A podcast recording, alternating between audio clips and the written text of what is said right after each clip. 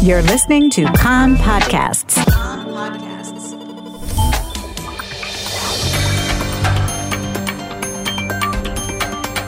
You are listening to the English language news of Kan, the Israeli Public Broadcasting Corporation.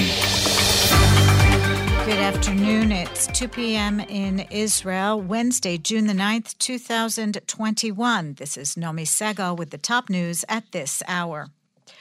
The IDF Chief of Staff, Lieutenant General Aviv Kochavi, today defended the military's decision to impose strict censorship on the death of an intelligence officer in a military prison where he was being held after being charged with grave national security offenses. Kochavi said that this was necessary to protect both the country and the officer's privacy. In remarks during a special forum in memory of the late IDF Chief of Staff, Amnon Lipkin Shachak, Kochavi said that the officer had nearly caused damage to a state secret, but the damage was prevented at the last minute. He was my soldier. He was our soldier. The officer committed the most serious crimes, Kochavi said. He committed them knowingly, intentionally, for reasons I cannot describe. I'm very sorry about this. Though the military has lifted portions of the gag order regarding the case, many details can still not be published, including the nature of the alleged offenses, as well as the officer's identity, despite wide sharing online.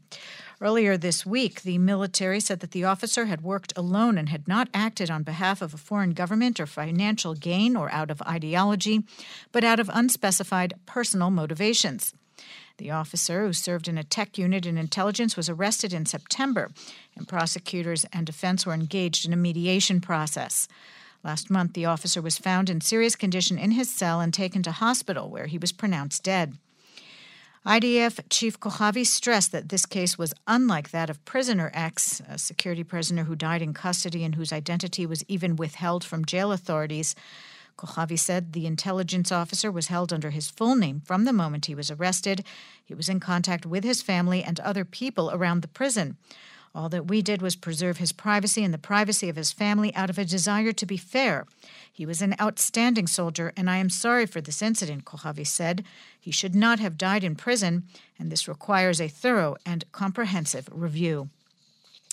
The family of the officer said they respect the chief of staff, but the IDF failed in its primary mission to preserve life in a guarded and supervised military facility. A Syrian rights group says that at least 11 people were killed in a strike in Syria overnight that Damascus blamed on Israel. There was no other confirmation of the report from the Syrian Observatory for Human Rights, a Britain based opposition group. A Kan reporter says among the sites reported to be hit was a Hezbollah weapons storehouse in Homs. Official Syrian state media reported that the strikes targeted parts of central and southern areas and that they left only material damage. A Syrian military source said air defenses intercepted some of the missiles. Satellite images taken last year appear to show concealment activity at an Iranian facility previously identified as a site where Tehran was accused of manufacturing a key component for its nuclear program. The images taken by Maxar Technologies showed trucks and earthworks taking place at Sanjarian, a small town outside of Tehran. The images, first reported by Fox News, showed 18 vehicles at the site on October 15, 2020, as well as excavations and more vehicles in January. The Knesset Arrangements Committee has approved the date and agenda for the special plenum session to hold a confidence vote and swearing in of the Bennett Lapid government, 4 p.m. this coming Sunday.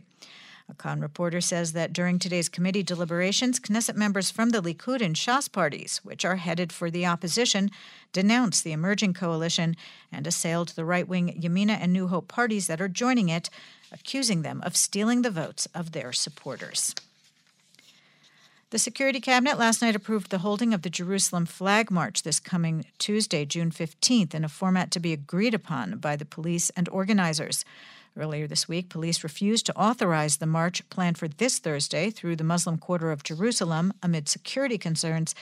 Prime Minister Netanyahu subsequently instructed the police commissioner to present alternate plans and the Attorney General stressed that any change of the police professional assessment would be political and required the discussion in the broader forum of the Security Cabinet.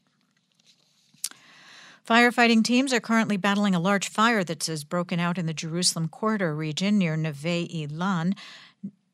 The flames are said to be approaching buildings near Yad Hashmona and Abu Ghosh, though no evacuations had been ordered at this hour.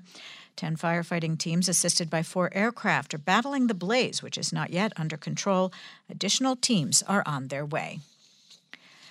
And in Yavne, archaeologists discovered an extremely rare, almost fully intact 1,000 year old chicken egg during recent salvage excavations. The Israel Antiquities Authority said the fragile ancient chicken egg was perfectly preserved a millennium ago by being initially pillowed in soft human waste inside the cesspit. Archaeologists said the egg had a small crack in the bottom, so most of the contents had leaked out of it. Only some of the yolk remained, which was preserved for future DNA analysis.